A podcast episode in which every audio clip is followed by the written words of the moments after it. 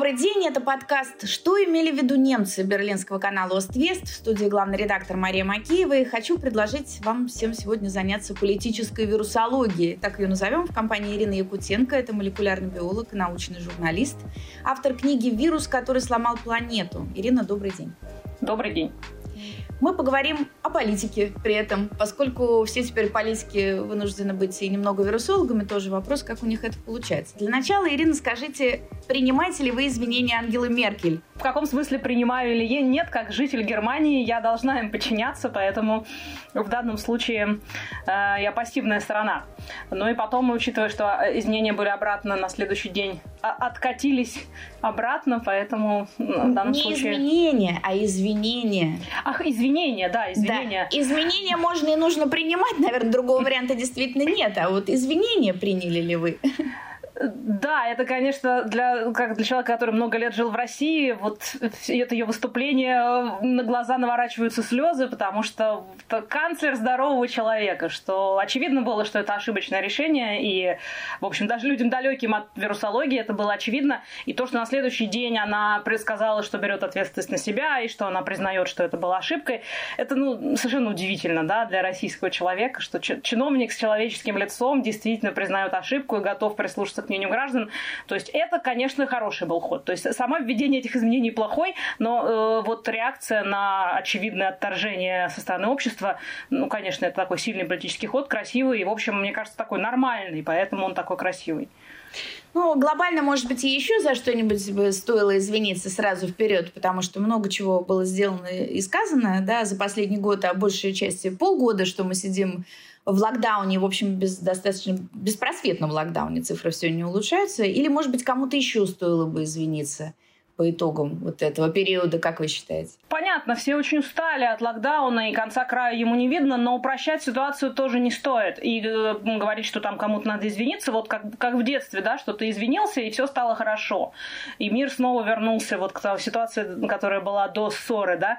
Здесь все сложнее. И, э, безусловно, мы видим, что Европа, не только Германия, но Европа в целом, как континент, да, именно континентальная Европа, она провалила, конечно же, вакцинную кампанию. Э, и в этом причина того, что локдауны будут продлены. Потому что, с одной стороны, да, Европа не справилась с прививочной кампанией, а с другой стороны, европейцы пытаются беречь человеческие жизни. И поэтому они продлевают локдаун. То есть в... все устали от карантина, все хотят, чтобы карантины были сняты, но если мы сейчас вот в этой ситуации провальной вакцинной кампании ослабим карантины, мы получим э, не только быстрый рост э, числа заболевших, но и столь же быстрый рост числа э, погибших потому что это неизбежно. Э, в Европе переболело и в Германии там, ну, порядка, наверное, 10% населения, то есть 90% еще не болело, и вирусу есть куда распространяться, многие из них, да, это пожилые люди с заболеваниями и так далее, и плюс у нас новый штамм, ну, в первую очередь, это британский B117, который британским, да, не политкорректно называть, так что его называют вот этими циферками, буковками, а, он не только более заразный, он еще и более смертельный оказался. А, сюрприз. Э, поэтому сейчас отпустить а, меры, это значит ну, так сказать, дать поработать естественному отбору. Да, мы знаем, что, например, Россия пошла, ну, в общем, глобально по этому пути, и в России все теперь уже никаких карантинов, но Европа не хочет так делать, и поэтому, к сожалению, хорошего выхода из этой ситуации нет, но если мы не хотим новых смертей, к сожалению, это дальнейшие карантины. Ну, как раз сейчас выигрывают политики, Германии в частности, которые говорят о том, что есть вообще-то и третий путь, как минимум, а может быть еще и четвертый и пятый. И две недели назад, около того, Тюбинген стал таким Модельштадт, э, таким образцовым городом, что ли, где пытаются проводить вот эту креативную политику, зеленые пытаются это делать, и одновременно активно тестируя, чуть ли не каждый день делая быстрые тесты и вакцинируя, насколько это позволяет э, общеевропейская ситуация, одновременно открывают постепенно бизнесы. И вот э, впоследствии, буквально сегодня, присоединился Сарланд тоже к этому процессу. Почему бы не такой вариант? То есть существует не только два варианта, наверное, да, либо вот так, либо как в России. Э, уверенность, что быстрые тесты помогут, это альтернатива карантинам, э, она ошибочна. Потому что быстрый тест, он, конечно, помогает выявить человека, который вот сейчас э, заразен, да, сейчас опасен для окружающих, и быстро изолировать его, но он не, и частично это предотвращает, да, немножко сокращает количество новых зараженных, но не убирает полностью, потому что коронавирус распространяется очень хорошо до появления симптомов. А, а быстрые тесты выявляют людей, ну да, там, за несколько дней до, до симптомов, но не все же, ну, если у тебя нет симптомов, ты не тестируешься, да, то есть все равно заражения будут происходить, и быстрые тесты не, не позволят избежать проблемы перегруженных больниц. А если их делать каждый день, простите, что перебиваю, там буквально об этом идет речь в Тюбингене, что можно вообще это каждый день делать? Мне кажется, с учетом того, как у нас вакцинная компания двигается, предполагать, что производство шнель-тестов и их логистику мы почему-то наладим лучше, чем наладили производство и логистику вакцин, э, это wishful thinking, да, мне кажется. То есть нет оснований полагать, что это будет так. Шнель-тесты, безусловно, нужны, то есть их надо внедрять как можно быстрее, потому что, естественно, надо открывать некоторые институции, например, школы, университеты, детские сады. Э, это никуда не годится, да, что они столько времени закрыты, потом пожинать плоды мы будем очень долго, ну, потому что качество онлайн-образования оставляет желать лучшего, да, если, например, начальным классам это не так принципиально, то старшим детям это принципиально, да, и, к сожалению, повторять надо класс, а как это сделать, да, дети со предыдущего года тоже придут, то есть это все очень сложно.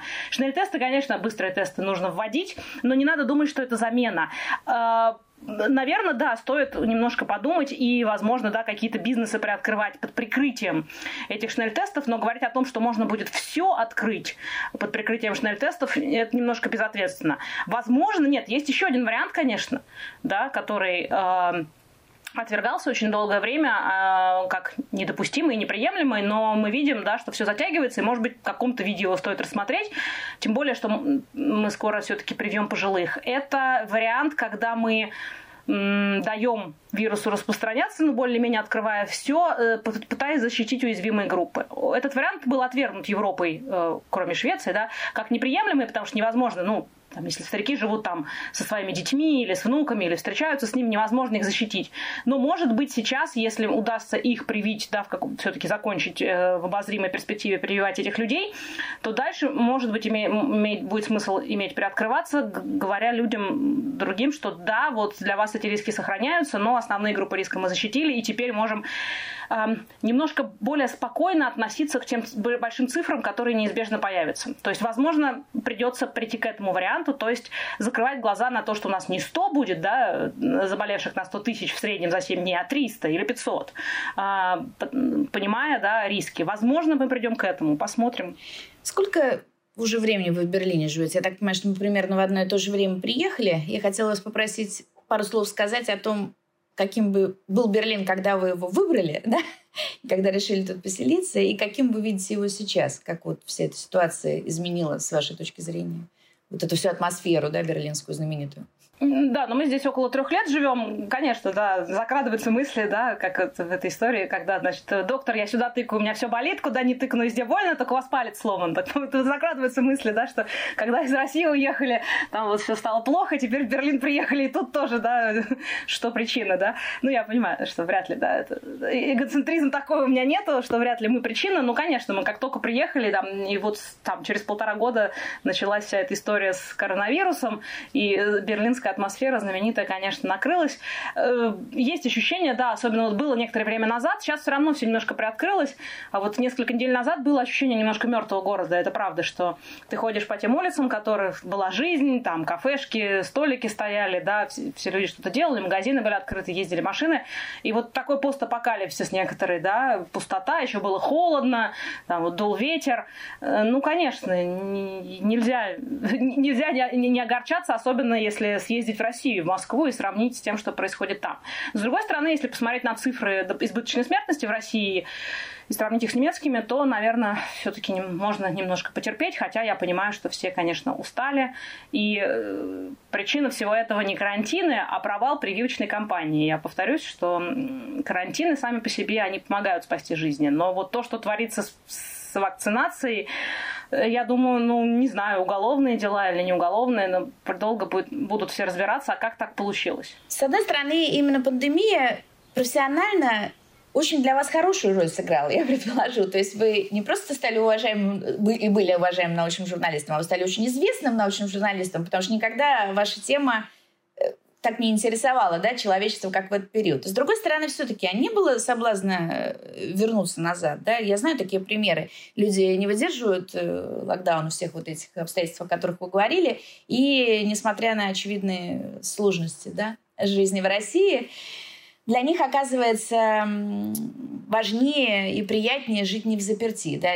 То есть как бы физическая свобода оказывается важнее, чем внутренняя свобода? Можно так вопрос поставить. Вы себе задавали такой вопрос? Такая дилемма вставала перед вами? Ну, разумеется, когда в Россию приезжаешь, да, там такие мысли начинают проноситься, но моя первая книга, вторая у меня про коронавирус, а первая у меня про силу воли импульсивное поведение, да, про нейробиологию, генетику импульсивного поведения. И я понимаю, что такое решение – это не что иное, как в чистом виде импульсивное поведение. То есть, да, многие, я знаю люди, которые, да, принимают такие решения и так делают, но э, это импульсивное поведение, порыв, который не приводит ни к чему хорошему, потому что порыв – это вот там самое простое решение, которое принято под воздействием эмоций, возникших в настоящий момент.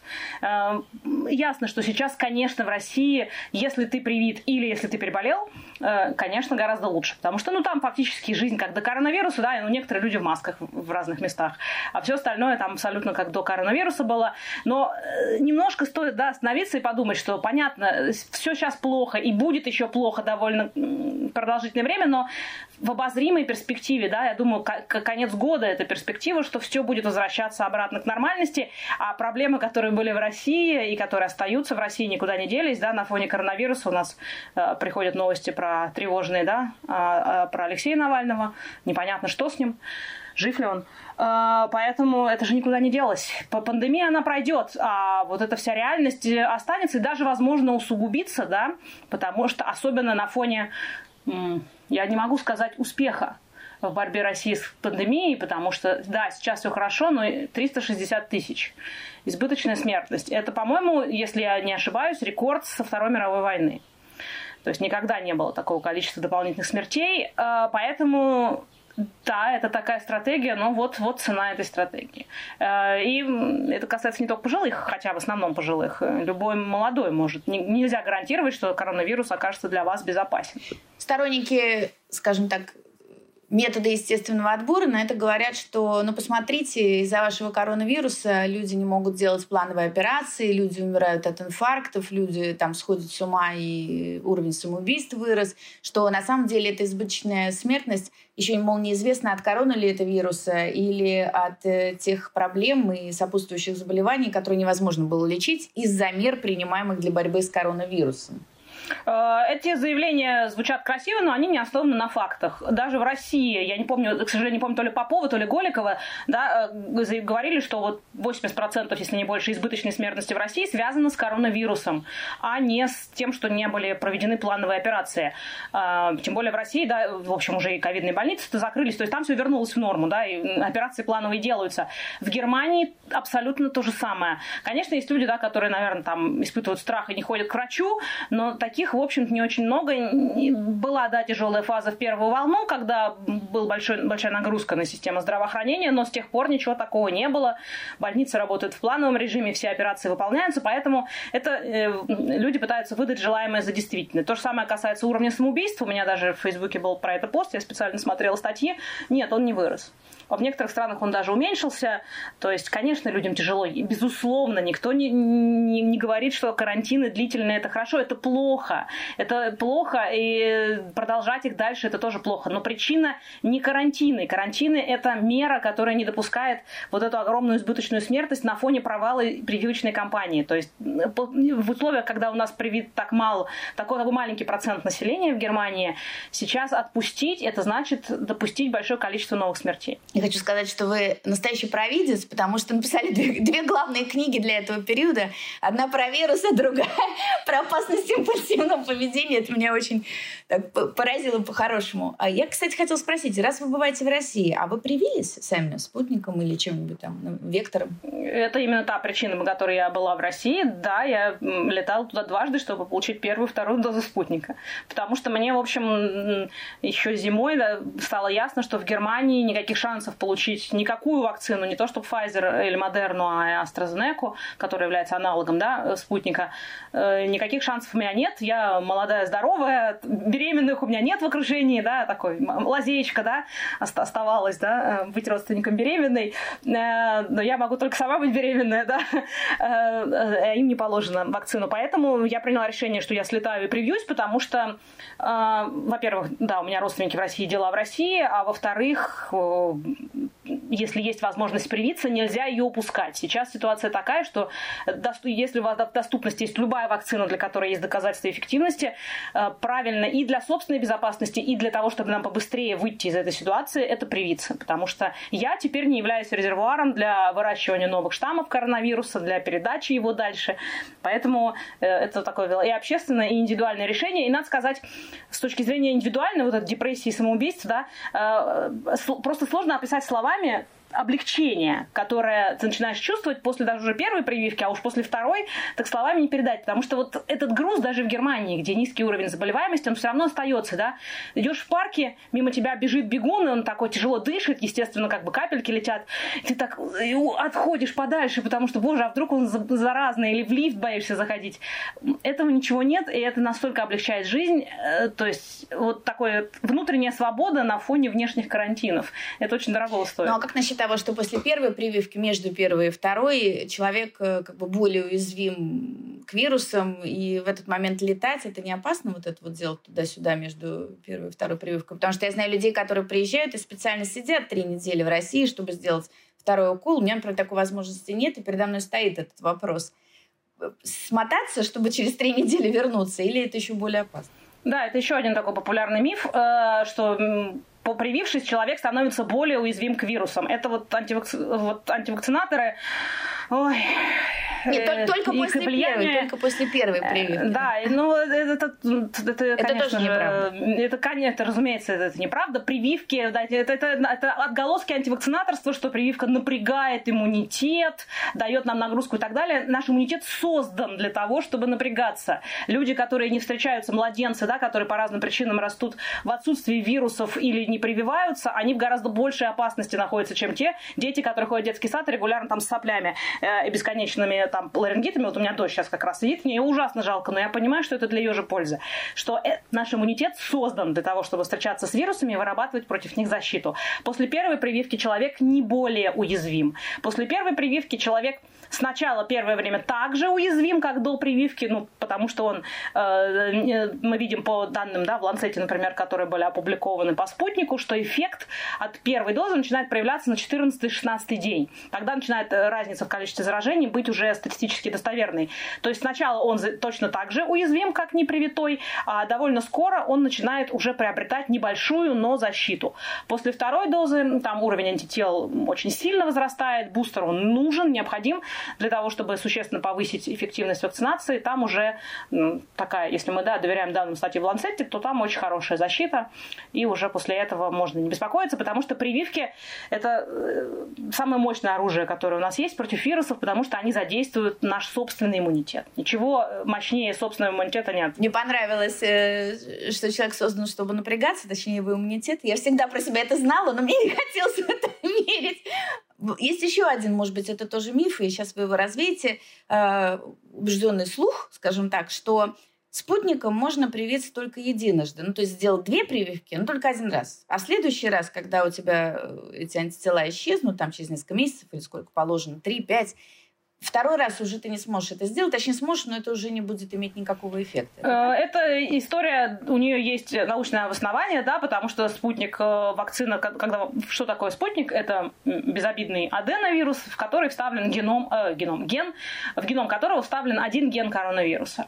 Вас прививает, аденовирус заражает клетки ваши, но он не размножается там, а только белочки свои синтезирует, в том числе белок коронавируса. На него вырабатывается иммунный ответ. Но не только на него, но также и на белки самого аденовируса. А, поэтому, да, конечно, некоторое время после а, прививки будет сохраняться иммунный ответ к самому аденовирусу, на самом деле к двум, потому что первая и вторая доза спутника – это разные аденовирусы, именно поэтому э, между прививками у вас не возникает, да, то есть можно делать вторую прививку, и не будет на нее сильного иммунного ответа, который не даст сформироваться нормальному ответу а, иммунному к коронавирусной компоненте. Конечно, какое-то время у вас будет сохраняться иммунитет к аденовирусам, но мы знаем, вообще говоря, что аденовирусы дают нам нестойкий иммунитет. Мы все болеем аденовирусами там каждый год, условно говоря. Вот эти простуды, из них э, изрядная часть это аденовирусные простуды. Поэтому, хотя пока у нас есть вот Гинзбург, да, директор центра имени Гамалеи, где была создана вакцина «Спутник», сегодня как раз, по-моему, выступил с заявлением, или вчера, не помню уже, что, мол, значит, это не проблема, и, и, ничего нет, никакого иммунитета, но это, как всегда, слова. Он, в общем, очень любит говорить слова, не подкрепленные никакими данными. Мы видели по первой статье в Ланцете, что наличие присуществующего иммунитета все-таки снижает эффективность прививки. Вопрос, э, как долго это длится. Э, скорее всего, это будет длиться э, там, несколько месяцев, да, ну, может быть, там порядка там, года и там, полутора, не знаю. Тут надо смотреть, невозможно сказать заранее, надо просто мерить иммунный ответ у добровольцев через какое-то время после прививки. Скорее всего, иммунитет также как и к обычной аденовирусной простуде, будет нестойкий. Может быть, чуть больше, потому что концентрация большая э, этого аденовируса, а может быть и столько же, потому что все-таки это локальный да, ответ, ну, как бы, э, а не у нас другой путь введения. То есть тут сложно сказать, как это будет э, длиться. Но даже если окажется, что это так, э, и через год, например, нельзя ревакцинироваться, есть надежда, что к этому моменту будут в доступности другие эффективные вакцины, и можно будет просто чередовать. То есть э, год прививаться такой, год секой. Но, возможно, и это не понадобится. Во-первых, мы не знаем, как часто нужно ревакцинироваться от коронавируса. Возможно, если иммунитет стойкий будет, может быть, это и не каждый год нужно. А два года, думаю, что уже достаточный срок для того, чтобы иммунитет к аденовирусу тоже был настолько мал, что, чтобы не вызывать проблемы при ревакцинации. Вы обронили, что, может быть, к концу года вообще эта вся ситуация как-то начнет возвращаться к нормальности. А что вызывает у вас такую уверенность?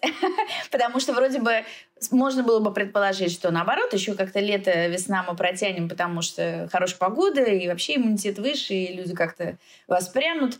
Но потом опять начнется осень не будет пятой, там, шестнадцатой волны, девятый вал. Уверенность, что будет все налаживаться. И, кстати, нет уверенности, что летом будет легче. Скорее всего, летом как раз вот сейчас нас ждет третья волна, а, которая будет разворачиваться прямо сейчас. Она уже Я началась. думала, что она уже поэтому, есть. Да. Что, да, она уже началась. Поэтому, да, вот эта уверенность, что коронавирусы, они вот такие четко сезонные э, по неким биологическим причинам, это миф еще один. А, мы его отлично его развенчали недавние данные по еще одному вирусу, а, респираторно-цитиальному вирусу человека, который тоже был строго сезонный, а в эпоху коронавируса раз и перестал быть таким строго сезонным, потому что гораздо большее влияние на сезонность этих самых вирусов оказывает поведение людей, чем некие их биологические особенности. Конечно, летом люди там гуляют по улицам, зимой сидят в помещении, поэтому с этим связана вот эта сезонность. Но э, учитывая новый э, британский штамм, да, а, и большое количество неиммунных, третья волна у нас сейчас будет, несмотря ни на какую э, по хорошую погоду, э, разворачиваться прямо сейчас, потому что, потому что есть другие причины, гораздо более э, существенные, чем солнышко. А почему я, мне кажется, что все у нас вернется к нормальности к концу года? Потому что есть еще один фактор, который категорически мощнее, чем все остальные факторы, связанные с вирусом, этот фактор вакцины. Э, люди недооценивают мощь вакцин. Это одно из, то есть, я не знаю, даже, даже не атомная бомба, не термоядерная. Это какое-то еще более мощное оружие, которое люди придумали против, для, борьбы, для борьбы с вирусом. Люди э, думают почему-то, да, что вакцина, вот это, ну, есть этот флер у них, да, что это некое зло, но они не понимают, что абсолютное большинство вирусов, против которые мы победили при помощи вакцин, против них нет лечения что никаких противовирусных препаратов эффективных не существует. Их можно пересчитать по пальцам, а, как эффективные противовирусные препараты против разных э, заболеваний, которые у нас есть. Большинство этих вирусных болезней мы можем надеяться только на иммунитет. И вакцины – это то, что задействует наш собственный иммунитет, и поэтому а, у меня уверенность, что мы прорвемся, потому что уже потихоньку, да, у нас сколько, 6, я не смотрела вот недавно цифры, сколько, 6% сейчас привито население, да? А, Первую ну, потихонечку это будет... по-моему, 9 9% немцев. Да, вот 9, прекрасно. Э, ну, естественно, то есть медленно, чрезвычайно медленно, очень медленно, но, но растет число тех, кто получает прививки. Более того, сейчас мы прививаем вот эту самую уязвимую категорию, которая мало общается и мало принимает участие в передаче вируса. Ну, не считая жителей э, флегихаймов, да, домов престарелых. Но вот, вот уже когда мы перейдем на категорию там 55 плюс, 60 плюс, мы начнем видеть влияние на передачи, потому что эти люди активно коммуницируют, и когда, как только они получат прививку, у нас будет падать количество передач. То есть мы начнем видеть эффект от вакцинации. Пока мы его не видим, пока мы только спасаем жизни, но не видим эффект на передачу. Поэтому я думаю, что когда доберутся до относительно молодых, а, активных, активно общающихся, мы начнем видеть эффект и постепенно-постепенно возьмем вирус под контроль. Вернемся немножко к политике. Такие тестовые вопросы, как раньше, знаете, МТС или Билайн. Шпан или Лаутербах?